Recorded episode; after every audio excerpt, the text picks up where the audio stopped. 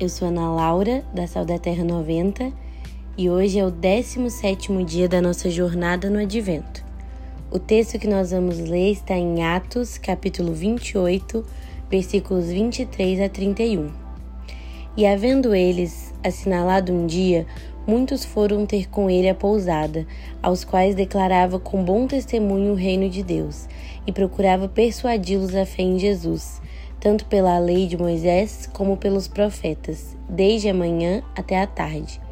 E alguns criam no que se dizia, mas outros não criam. E como ficaram entre si discordes, despediram-se, dizendo Paulo esta palavra: Bem falou o Espírito Santo a nossos pais pelo profeta Isaías, dizendo: Vai a este povo e dize: De ouvido ouvireis, e de maneira nenhuma entendereis, e vendo vereis, e de maneira nenhuma percebereis. Porquanto o coração deste povo está endurecido, e com os ouvidos ouviram pesadamente, fecharam os olhos, para que nunca com os olhos vejam, nem com os ouvidos ouçam, nem do coração entendam, e se convertam e eu os cure. Seja vós, pois, notório que essa salvação de Deus é enviada aos gentios, e eles a ouvirão. E havendo ele dito essas palavras, partiram os judeus, tendo entre si grande contenda. E Paulo ficou dois anos inteiros na sua própria habitação, que alugara, e recebia todos quanto vinham vê-lo, pregando o reino de Deus e ensinando com toda liberdade as coisas pertencentes ao Senhor Jesus Cristo, sem impedimento algum.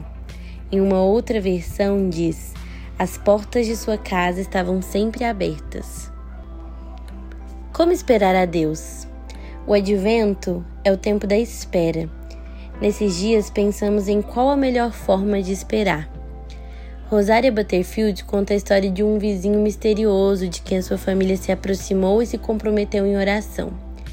Um dia, pela manhã, ela percebeu uma movimentação em sua casa, com policiais e corpos de bombeiro na porta. Alguns minutos depois, ela recebeu uma mensagem de um outro vizinho que dizia: O que está acontecendo na casa do fulano? Estão falando que tem um laboratório de metanfetamina lá. E ela se pergunta: o que a família conservadora que crê na Bíblia, que mora do outro lado da rua, faz numa crise dessa magnitude? Como deveríamos pensar sobre isso? Como deveríamos viver? Nós poderíamos nos proteger em casa, lembrando a nós mesmos e aos nossos filhos que a má companhia perverte. E como os bons fariseus que sempre estamos prontos a nos tornar, Poderíamos agradecer a Deus por não sermos como os malvados viciados em drogas.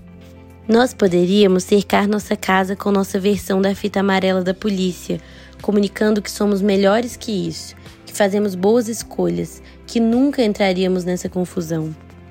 Nós poderíamos ter nos cercado de medo.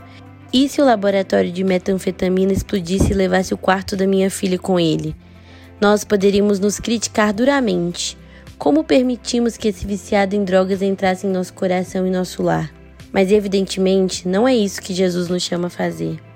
O que Jesus nos chama a fazer?